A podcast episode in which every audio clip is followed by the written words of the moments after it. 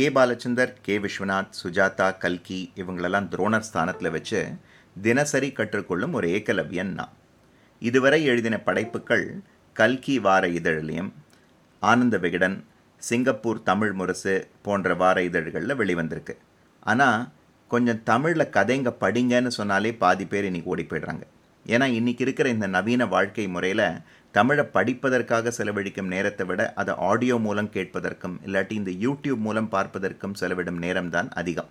அதனால் புதிய தொழில்நுட்ப முறையில் என்னுடைய கதைகளை இந்த ஆடியோ முறையில் வெளியிடுவது தான் இந்த முயற்சி. இந்த கதை பிடிச்சிருந்ததுன்னா உங்கள் நண்பர்களுக்கு ஃபார்வர்ட் பண்ணுங்கள் அப்புறம் உங்களுக்கு தெரிஞ்ச நாடக சினிமா துறையில் இருக்கிறவங்க கிட்ட என்னை கண்டிப்பாக அறிமுகப்படுத்துறதுக்கு முயற்சி எடுங்க. என்னடா இது? ஓப்பனிங்லேயே இப்படி சொல்கிறானேன்னு நினைக்கிறீங்களா? என் கதைகள் மேலே எனக்கு நம்பிக்கை இருக்குது இது திரை வடிவில் வருவது தான் என்னுடைய கனவும் கூட.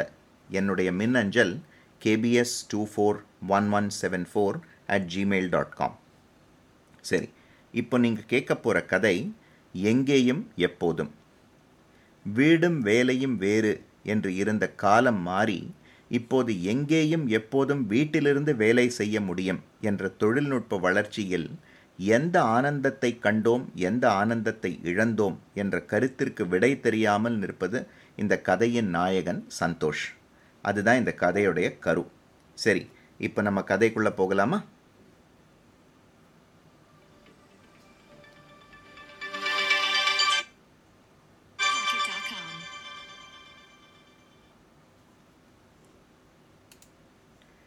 டக் டக் டக் என்ற அவன் அறையின் கதவை வேகமாக தட்டின சத்தம் ராஜேஷ்குமாரின் பழைய நாவல்களில் வருகிற வரிகளை சந்தோஷிற்கு நினைவுபடுத்தியது. இவ ஒருத்தி இப்போதான் வேலை செய்ய உக்காந்தேன் அதுக்குள்ள என்று முணுமுணுத்து கொண்டே மெல்ல தான் வேலை செய்து கொண்டிருந்த கணினியை மூடிவிட்டு கதவருகே சென்றார் கொஞ்ச நேரத்தில் ஒரு முக்கியமான நபரோட நான் காலில் எடுக்கணும். இப்போ என்ன வேணும்? என்றான் தன் மனைவி ஜெயாவை பார்த்து. அடுத்து அவள் சொன்னது அவனுக்கு தூக்கி வாரி போட்டது. சந்தோஷ் இன்னைக்கு நிறைய வேலை இருக்குது அதனால் சமையலுக்கு சாம்பார்லாம் பண்ண முடியாது. நிறைய நேரம் ஆகும். வெறும் ரசம் தான். ஆனால் ரசம் பண்ணலான்னு பார்த்தா கொத்தமல்லியே இல்லை. கொஞ்சம் பக்கத்து கடை வரைக்கும் போய் கொத்தமல்லி வாங்கிட்டு வாயேன் என்று ஜெயா கெஞ்சியதற்கு ஏய் நான் இன்னைக்கு வீட்டிலேருந்து வேலை பண்ணுறேன்னு ஒத்துக்கிட்டதே நீ தீபாவளி பலகாரம் பண்ணத்தான். நான் கொத்தமல்லிலாம் வாங்கிட்டு வரதுக்கு இல்லை.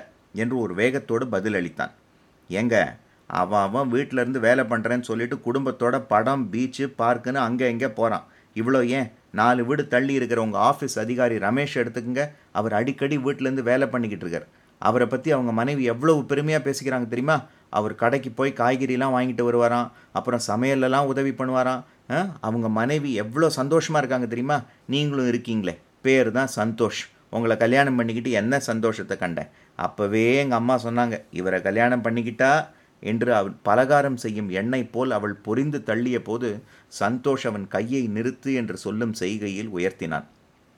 ஆமாம் தெரியாமத்தான் கேட்குறேன் நமக்கு சந்தோஷத்துக்கு என்ன குறைச்சல்? அதுக்கு அடையாளமாக தான் இப்போ ரெண்டாவதாக ஒரு குழந்தை வேற பிறந்திருக்கேன் என்று அவளை உசுப்பேற்றும் வகையில் அவன் சொன்னது அவளுக்கு மேலும் கோபத்தை உண்டு பண்ணியது.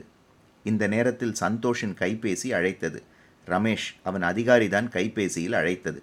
யாரை பற்றி பேசி இங்கே பூகம்பம் வெடித்து கொண்டிருந்ததோ அவனோடு அழைப்பு. டேய் சந்தோஷ் ரமேஷின் குரல். என்னடா ஒன்பது மணி ஆஃபீஸ் காலில் வரவே இல்லை? வீட்டிலேருந்து வேலை பார்க்குற சந்தோஷமா? மனைவியோட ஜமாய் ஜமாய் என்று அவன் உசுப்பேற்ற போடாம் முட்டாள் என்று அவன் மனம் ரமேஷை திட்டியது. ஆனால் அதை வெளியே சொல்லாமல் நல்லவன் போல் மன்னிக்கணும் ரமேஷ் ஏதோ அவசர வேலை வந்துடுச்சு நான் அப்புறம் பண்ணுறேன் என்று கைபேசி தொடர்பை துண்டித்தான். ரமேஷில் ஆரம்பித்த விவாதம் அவன் மூலமாகவே முடிந்தது. அவன் கைபேசியில் தொடர்பு கொண்டு பேசியதில் அவர்கள் அவர்களுக்கு இடையே இருந்த நீயானான விவாதம் அரைகுறையாக நின்றுவிட்டது. அந்த நிமிடத்தில் ஒரு வாரம் முன்பு அந்த நடந்த சம்பவம் அவன் நினைவுக்கு வந்தது. சும்மா இருந்த சங்கை ஊதிக்கெடுத்தான் என்று சொல்வது போல் அந்த நடந்த சம்பவம். இதோ உங்கள் முன்னால். தீபாவளி வருதே. நீ வீட்டில் என்ன பலகாரம் பண்ண போற? என்று குதூகலத்தோடும் எதிர்பார்ப்போடும் ஜெயாவிடம் கேட்ட சந்தோஷிற்கு எல்லாம் அந்த ஆனந்த பவன் தான் என்று வந்த அந்த எதிர்பாராத பதில் அவனுக்கு ஏமாற்றத்தை அளித்தது. சிறிது நேர மௌனத்திற்கு பின் அந்த காலத்தில் தீபாவளி எப்படி இருக்கும் தெரியுமா? என்று ஏதோ கதை சொல்வது போல் ஆரம்பித்த சந்தோஷ் அடுத்த சில நிமிடங்களுக்கு மூச்சு விடாமல் பேசினான். எங்கள் அம்மா தீபாவளிக்கு ஒரு வாரம் முன்னாலேயே பலகார வேலையெல்லாம் ஆரம்பிச்சிடுவாங்க. எங்கள் வீட்டில் லட்டு ஜாங்கிரி தட்டை கைமுறுக்கு எல்லாம் செய்வாங்க. பண்டிகை முடிஞ்சு ஒரு மாதம் வரைக்கும் நான் அண்ணன் அக்கா எல்லாரும் ருசிச்சு சாப்பிட்டுக்கிட்டே இருப்போம். அதெல்லாம் எங்கே திரும்பி வரப்போகுது? என்று பெருமூச்சு விட்டுக்கொண்டே பெரிய சினிமா படத்தின் ஃப்ளாஷ்பேக் சொன்ன சந்தோஷை ஜெயா அமைதியாக பார்த்தாள்.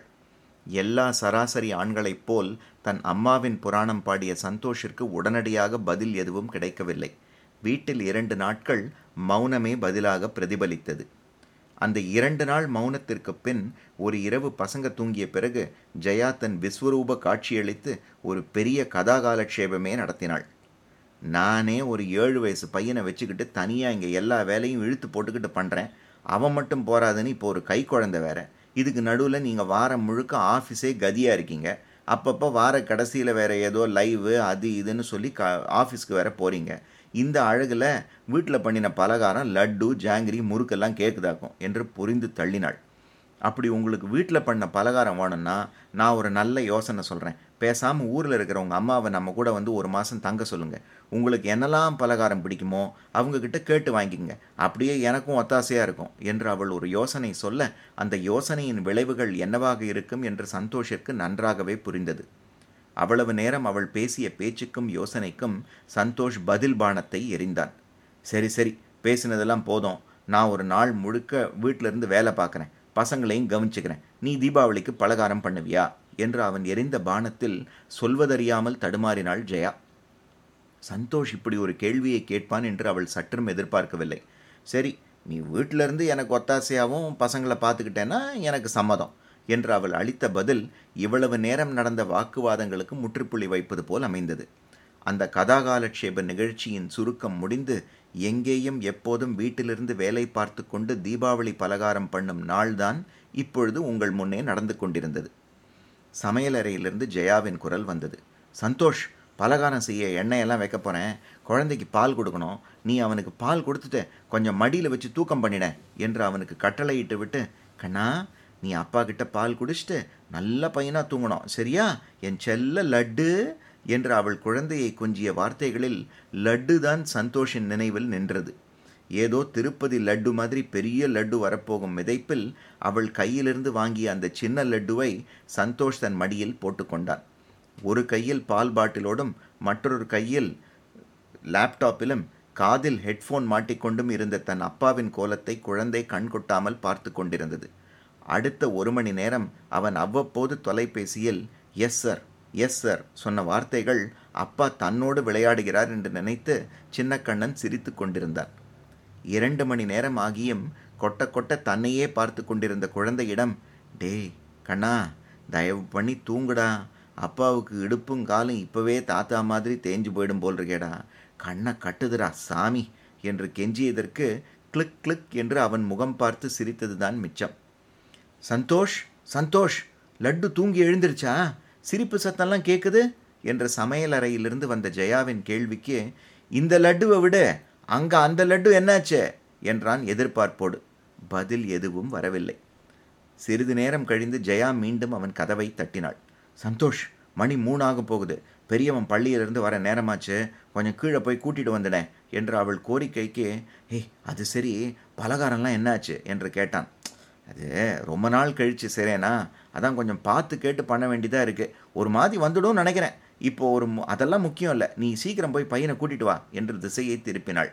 ஆனால் அவள் சொன்ன அந்த ஒரு மாதிரி வந்துடும் பொதிலில் பெரிய லட்டு சிதறி பூந்தி வடிவமாக அவன் கண்ணில் கனவில் மாறிக்கொண்டிருந்தது. மறுவார்த்தை எதுவும் பேசாமல் சந்தோஷ் அந்த சின்ன வாண்டை அதாவது இப்போது அந்த சின்ன கண்ணன் வாண்டாக அவன் மனதில் வாரியது குறிப்பிடத்தக்கது.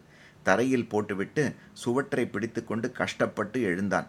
காலெல்லாம் மரத்து போயிருந்தது. தத்தி தத்தி இடுப்பை பிடித்துக்கொண்டு பள்ளி பஸ் வரும் இடத்திற்கு சென்றான். ஹே அப்பா இன்னைக்கு ஆஃபீஸ் போகலையா? வீட்டுக்கு போனதும் என்னோட விளையாடுறீங்களா? என்று பள்ளி பஸ்ஸிலிருந்து இறங்கும் போதே பல கேள்விகளோடு இறங்கினான் பெரியவன். உங்க அம்மாவுக்கு தப்பாம பிறந்திருக்கடா என்று சந்தோஷ் மனதில் அவனை வாழ்த்தி கொண்டே இன்னைக்கு அம்மா தீபாவளி பலகாரம்லாம் செய்கிறாங்க லட்டு முறுக்கு எல்லாம் சாப்பிடலாம். அதுக்கு ஒத்தாசையாக நான் வீட்டிலிருந்து வேலை பார்க்குறேன். நீ எங்களை தொந்தரவு பண்ணக்கூடாது சரியா? என்று பதிலளித்தான். பெரியவன் வீட்டிற்குள் வந்ததுதான் தாமதம். சின்னவனோடு விளையாட ஆரம்பித்து விட்டான். விளையாட்டு என்ற பெயரில் சின்னவனின் சாமான்களை எல்லாம் எடுத்து போட்டு இவன் ஏதோ அதை சரிபார்க்கிறேன் என்று எடுக்க சின்னவனின் உதடு பிதுங்கியது. டேய் கொஞ்ச நேரம் அவனோட அமைதியாக விளையாடுடா. ஒரு ஒரு மணி நேரம் அரை மணி நேரம் நான் என் முதலாளிகிட்ட பேசணும். இப்போ அவரோட கால் வேற வரப்போகுது. அமைதியாக விளையாடணும் சரியா? என்று கெஞ்சினான் சந்தோஷ். அந்த கெஞ்சல்களுக்கு நேர் மாறாக அப்பா எனக்கு இப்போ பாத்ரூம் போகணும் என்று பெரியவனிடமிருந்து வந்த பதில் சந்தோஷிற்கு எரிச்சல் மூட்டியது. நல்ல நேரம் பார்த்து இது வேற இப்போ என்று தன் மனதில் முணுமுணுத்து கொண்டே அவனை அவசர அவசரமாக பாத்ரூமில் உட்கார வைத்த நேரம் சந்தோஷின் கைபேசிக்கு அவன் முதலாளியிடமிருந்து கால் வந்தது. ஒரு கையில் பெரியவனை கழிப்பறையில் பிடித்த வண்ணம் இன்னொரு கையில் கைபேசியில் ஆ எஸ் சார் ஆ கண்டிப்பாக சார் கண்டிப்பாக ஆ எந்த பிரச்சனையும் வராது சார் அதெல்லாம் நாங்கள் பார்த்துக்கலாம் ஆமாம் அப்படியே வந்தாலும் எல்லாத்தையும் சரி பண்ணிடலாம். எல்லாத்தையும் சுத்தம் பண்ணிடலாம் சார் ஒரு பிரச்சனை கிடையாது சார் எல்லாத்தையும் சுத்தம் பண்ணிடலாம் என்று சந்தோஷ் பேசிய போது சுத்தம் சுத்தம் என்று இரண்டு முறை சொன்னதை கேட்டு தன்னை பார்த்து தான் அப்பா சொல்கிறார் என்று யூகித்து கொண்டு அப்படியே அந்த கழிப்பறை பொத்தானை அழித்தினான் பெரியவன். பெரியவன் அழுத்திய வேகத்துக்கு பின் அடுத்த பத்து நொடிகளுக்கு அந்த கைபேசி அமைதியானது. மறுமுனையில் அவன் முதலாளி யோ எங்கேயா இருக்க? என கேட்க சார் ஃபோனில் ஏதோ கோளாறுன்னு நினைக்கிறேன். நான் அப்புறம் கூப்பிடுறேன் சார் என்று அசடு வழிந்து முடித்த கையோடு பெரியவனை இறக்கிவிட்டு விறு விறு என்று நேரே அடுக்கொலை பக்கம் சென்றான் சந்தோஷ். ஜெயாவின் கைவண்ணத்தில் அங்கு நிஜமாகவே லட்டு பூந்தியாகவும் முறுக்கு சிதறிய கற்கள் போலவும் காட்சியளித்தது. பேசாமல் நீங்கள் இந்த வாரம் முழுக்க வீட்டிலேருந்து வேலை பார்க்குறீங்களா? வேறு வழியே இல்லை. நான் வேறு வழியில் பண்ணி பார்க்கலான்னு நினைக்கிறேன் என்று ஜெயா அவனிடம் சொல்ல பதில் எதுவும் பேசாமல் அவன் அறைக்கு மீண்டும் வந்தான். மாட்டுச் சட்டை மாட்டிக்கொண்டு கைபேசியும் கையுமாக எல்லாம் போட்டது போட்டபடி அவன் வேகமாக ஜெயாவை தாண்டி வெளியே சென்றபோது சந்தோஷ் சந்தோஷ் என்னாச்சு? இப்போ எங்கே கிளம்புற? சந்தோஷ்! என்று அவள் கேள்விக்கு படார்! என்று கதவடைக்கும் சத்தம்தான் பதிலாக இருந்தது. அடுத்த இரண்டு மணி நேரத்துக்கு ஆள் அட்ரஸே இல்லை. ஜெயாவிற்கு பயம் வந்துவிட்டது. அவள் பாதி வேலையை அப்படியே போட்டது போட்டபடி சந்தோஷிற்கு பலமுறை கைபேசியில் தொடர்பு கொண்டாள். பதில் எதுவும் வரவில்லை. அம்மாவின் முகத்தில் இருந்த பதற்றத்தைக் கண்டு இப்போது இரண்டு வாண்டுகளும் அமைதியாக இருந்தன. இரவு மணி ஏழாகிவிட்டது ரமேஷ் கூட பலமுறை சந்தோஷிற்கு தொடர்பு கொள்ள முயன்றதாக ஜெயாவிற்கு தகவல் தெரிவித்தான். அவளுக்கு இப்போது கொஞ்சம் பயம் வர ஆரம்பித்து விட்டது. யாரு தொடர்பு கொண்டும் கைபேசி எடுக்காமல் எங்கே போனான்?